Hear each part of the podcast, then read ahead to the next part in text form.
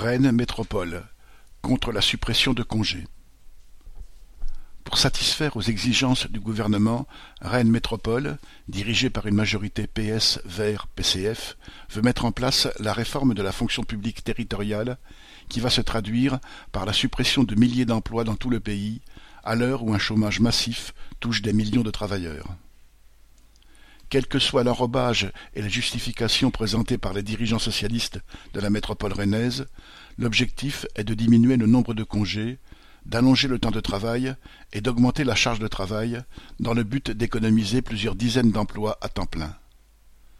Face à cette attaque, une intersyndicale de tous les syndicats, sauf la CFDT, a organisé deux assemblées générales rassemblant des agents de nombreux services. Concrètement, cette réforme entraînera la suppression de trois jours et demi de congés pour six mille cinq cents agents. Cette réduction peut atteindre vingt jours et plus dans certains services, tels les bibliothécaires, qui travaillent plusieurs week-ends et bénéficient de repos compensateurs. Jeudi 20 mai, lors des prises de parole, il a aussi été souligné le manque de considération et de reconnaissance, voire le mépris des élus et de l'administration, après l'investissement de tous durant la crise sanitaire pour continuer d'assurer les services publics.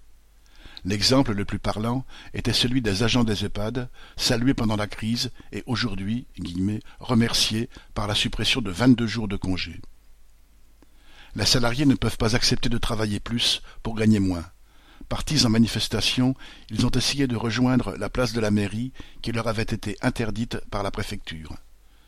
Devant un déploiement policier démesuré, le cortège a finalement rejoint le piquet de grève de la bibliothèque des Champs Libres, acclamé par la trentaine de bibliothécaires grévistes depuis une semaine déjà.